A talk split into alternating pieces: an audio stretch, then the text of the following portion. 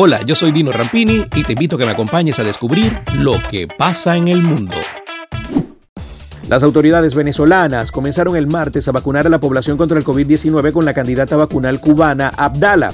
Un lote donado por La Habana llegó a Venezuela en días recientes y fue incorporado al plan de vacunación masiva del gobierno. Ambos países suscribieron un contrato para el suministro de 12 millones de dosis en los próximos meses. Algunos venezolanos y sectores de la oposición habían expresado reservas sobre la falta de información de la campaña de vacunación y el hecho de que Abdala no ha sido avalada por instituciones como la Organización Mundial de la Salud, pero otros se sintieron tranquilos al recibir la dosis. Lo que tengo es alegría porque llegaron las vacunas y van a vacunarme, manifestó Elena Varela, de 75 años. Como aquí está la cubana, muy bienvenida, dijo. El martes, en una nueva confrontación entre manifestantes y miembros del ESMAD en la localidad de Suba, en Colombia, se registró una agresión repudiable por parte de agentes del Escuadrón Móvil Antidisturbios, primero a una menor de edad y luego a dos periodistas de RCN. En medio de un enfrentamiento con manifestantes y mientras las periodistas Alexandra Molina y Katy Sánchez hacían reportería de la situación, un grupo de uniformados empezó a lanzar gases y aturdidoras. En el video que grabó una de las periodistas se ve como un grupo de policías se abalanzan sobre un niño que estaba en su bicicleta, lo tumban y lo golpean en el suelo, entre varios. La agresión no pasó desapercibida por las comunicadoras que le pedían a los miembros del SMAT soltar al menor y en repetidas ocasiones les gritaron, es un niño. Ya una quedó grabada la situación, otros uniformados se acercaron a las periodistas de manera retadora y las golpearon a pesar de que ellas se identificaron como prensa.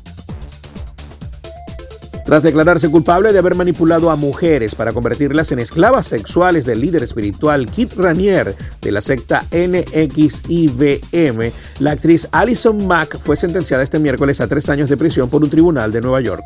La condena es mucho menor que el mínimo de 14 años que buscaban los fiscales. Tras cumplir su sentencia en una prisión federal, Mack, de 38 años, tendrá también que cumplir con otros tres años de libertad condicional y pagar una multa de 20 mil dólares.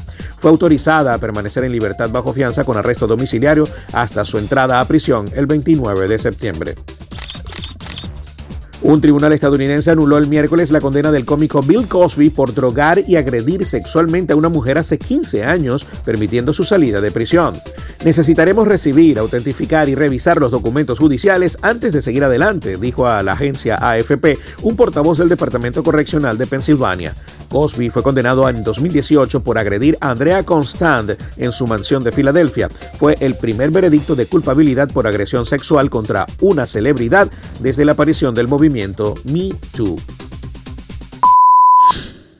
Hasta acá, las noticias. Esto fue Lo que pasa en el mundo.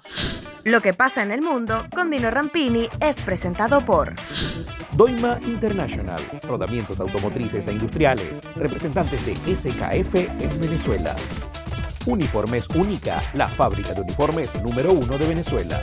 Over Di Blasio, expertos en viajes, más de 60 años lo avalan. Juguetón, para el niño de la casa y el que llevas por dentro.